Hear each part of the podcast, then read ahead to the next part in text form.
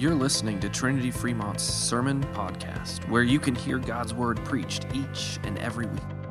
Our purpose at Trinity is to raise up Christ followers in our families and in our communities.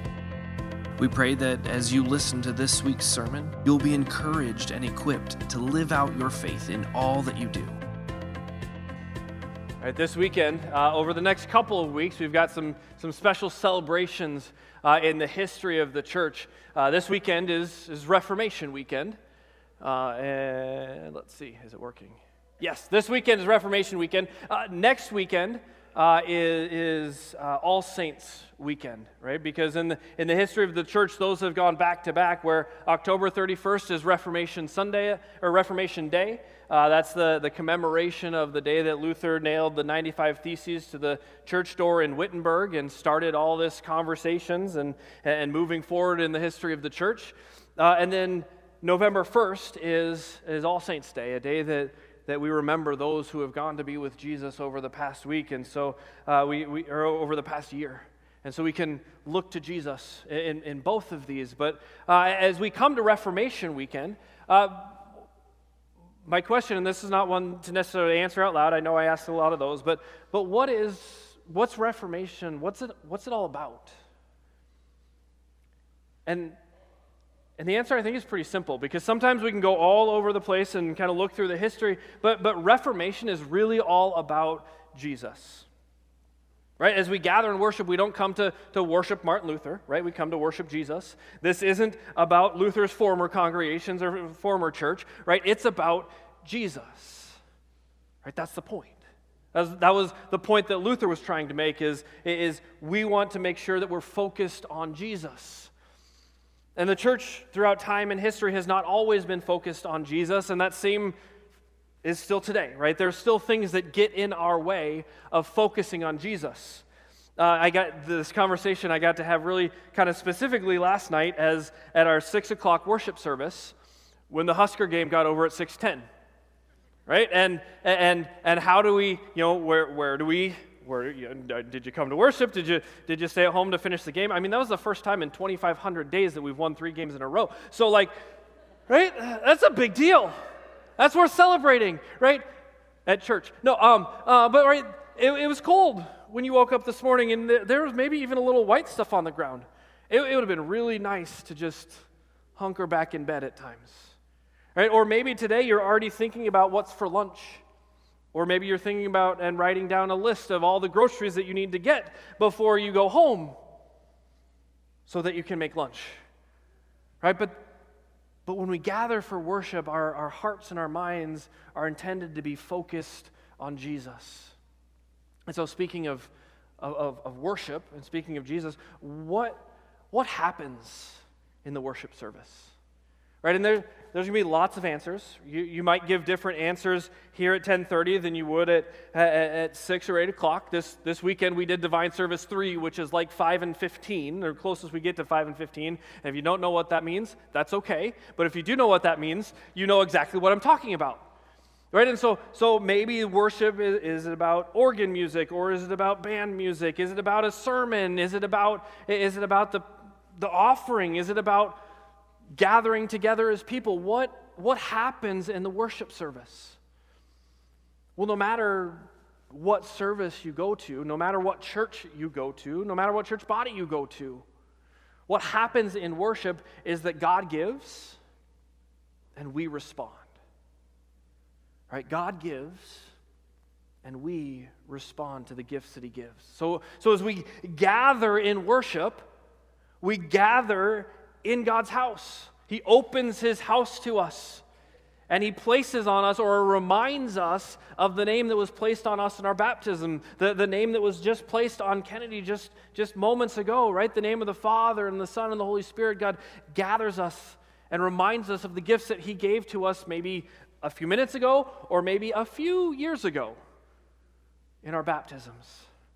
And then he gives to us his word. His word read from Holy Scriptures, His word preached. And then we respond. Right? We, the, the word confess simply means to speak back what it is that we've already heard. Right? If you're a, a, witness, uh, in a, in a courtroom and you give your confession, right? You, you confess to what you've already seen or what you've already heard. Right? That's what it means to confess, is to speak back what you've heard. And so as we as we gather and worship and we, we hear these good gifts that he gives us, then we come to him and we confess what we've heard, and, and we also confess where our lives don't always line up with what it is that we've heard or what it, we've been called to do by God. But as we respond, God immediately then gives again. Right, as we hear those words of absolution, as I get to speak those words, right? So you hear the forgiveness of sins that's given to you. And then on two to three weekends a month, we get to come and taste his gifts as well. Taste the forgiveness that he has given to us, his body and his blood broken and shed for us, for you and for me, for the forgiveness of all of your sins. And then God sends us out with his blessing. Right? He sends us out with that, that benediction to go out into the world. And so then we respond again as we, as we sing his praises on our way out, and then we go out into his mission field to spread the good news of Jesus into our families and into our communities. And then at the end of all of that week, we come back next week. And we're reminded of all the good things, all the gifts that God has given to us, and we respond with thanksgiving, right? As we maybe on the way in, maybe during the first song, or maybe on the way out as we give back to God just a portion of what He has given to us through the giving of our tithes and offerings. Right? That's the flow that God has for us in worship, that God gives. And we simply respond. But that's not just the worship service that that happens, and that's our lives in general, right? God gives and we respond. Right? It's not us that give and God responds. We're, we don't deserve his gifts. Right? God gives to us who are unworthy people. We, we don't deserve anything that he gives to us. So it's not, he's not thanking us for our good works. He's giving to us. Right? Because God knows and we know that all have sinned and fall short of the glory of God. And when I was, when I was growing up, I, uh, I memorized a lot of Bible verses, and this was one of the very first ones that I memorized. There was John 3.16, and there was then Romans 3.23, right? For all have sinned and fall short of the glory of God. But as I always memorized that verse, there was a period at the end of that sentence, or at the end of that statement. For all have sinned and fall short of the glory of God, period. But what's actually at the end of that verse? A comma. Right? For all have sinned and fall short of the glory of God and are justified by his grace as a what? A gift through the redemption that is in Christ Jesus. And yes, there's another comma there, but Paul loves run on sentences, and so he continues talking about propitiation and big words like that. But, right, what we see is we are unworthy of deserving it, but yet God still gives the gift. Right, that's what Luther started to see as he was reading through Romans and, and as he was reading through Ephesians, where we read that grace, by grace you have been saved through faith. And this is not of your own doing, it's what? A gift of God, not a result of works, so that no one may boast. Right? And here in Ephesians 2 8 and 9, there's a period at the end of this sentence, but that's not the end of Paul's thoughts. Right? You have been given this great gift. Why? Or for what purpose? For we are his workmanship, created in Christ Jesus for good works, which God has prepared beforehand that we should walk in them. Right? God doesn't just give us good gifts to take them and hoard them and sit on them and say, Thanks, God, I'll enjoy these. Right? God gives us good gifts. He gives us our talents, our abilities. Right? He gives us our families and our friends. He gives us, he gives us all of our finances. And then he prepares good works for us to do in advance. Right? And all that generosity from God then flows into our generosity, right? Paul says in 2 Corinthians, He who supplies seed to the sower and bread for food will supply and will multiply your seed for sowing and increase the harvest of your righteousness. You will be enriched in every way, to be generous in every way, through which, uh, which through us will provide, will produce thanksgiving to God. Right? Even our generosity is a response to God's gifts, God's generosity first, right? First John, we love because he first loved us. And that's the same for everything. We give because he first gave to us. We, we, we care because he first cared for us. God gives, and we respond.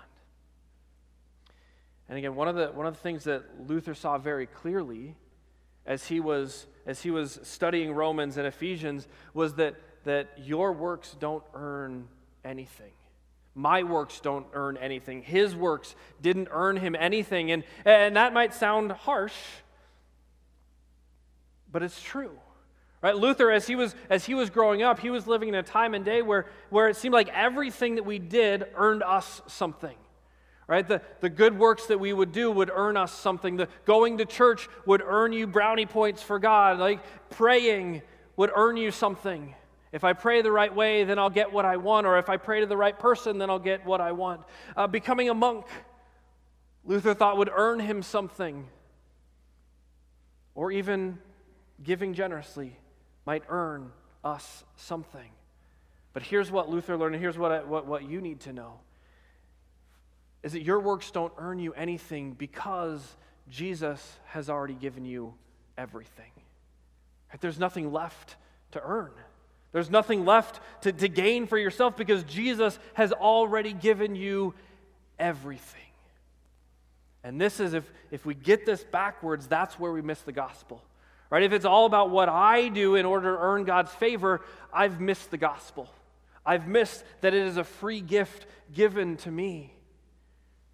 Right? So it's not that, that I do and God responds, but it's that God gives and we respond. So then the question might be well, so why should I? Right? Why, if, if, if doing the good things doesn't earn me anything, why should I come to church? Why should I love my neighbor? Why should I give of the gifts that, that I have, of the stuff that I have? Well, again, as you, as you hear that, we need to remember the flow that God gives and we do what? We respond, right? God gives and we respond.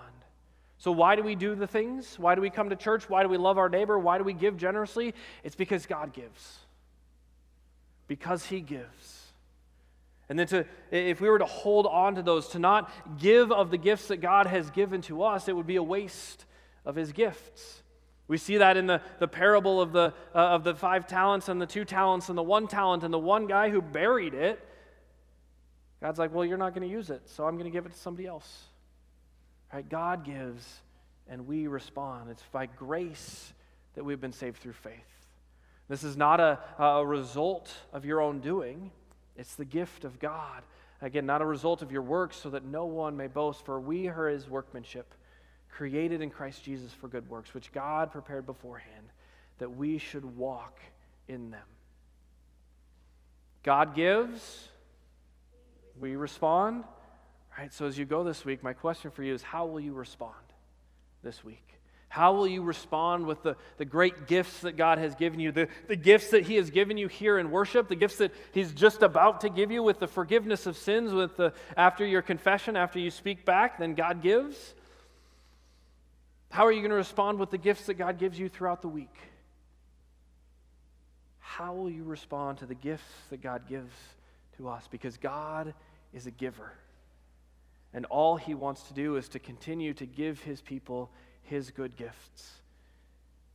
And so God gives. So one more time. God gives. And may we continue to respond to the good gifts that God gives to us, gives to us each and every day. Amen? Amen. Amen. We pray.